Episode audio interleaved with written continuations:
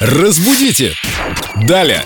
Виктория Полякова, наш культуролог, с нами в студии. Доброе утро, Вика. Вика с новой прической, привет. Доброе утро. Ты прекрасна, сама весна. Ты постриглась или подстриглась? Этот вопрос нам задают, прислали в WhatsApp Эльдо Радио. Как правильно, постричь или подстричь? Нужна буква «Д». Прекрасный вопрос. Особенно весной, когда всем нам, девочкам, хочется перемен и каких-то преображений. Я в данном случае подстриглась, потому что подстричь подразумевает немножечко укоротить. То есть это не радикальная перемена. Вот если я к вам однажды приду с бритой головой, Под ноль, что То называется. это постриг или постриг. я буду постриженной. Но это не обязательно несет какой-то церковный а, характер. То есть, да, действительно, есть слово постриг, означающее, что человек а, совершил постриг в монахи. Но в мирской жизни, в светской, это будет просто постригся человек. Ну вот решил он сменить имидж и как рубанулся. То есть, если кардинально, если почти на лысо или на лысо, то Да. постригся, Да, без да, «Д». если очень радикальная перемена, то да.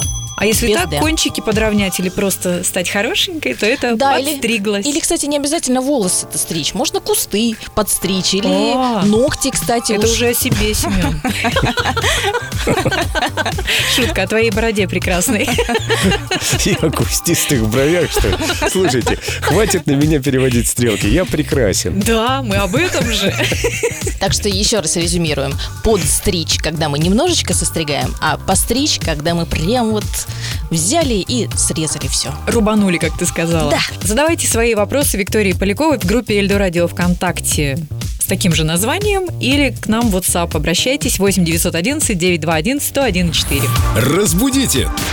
Далее!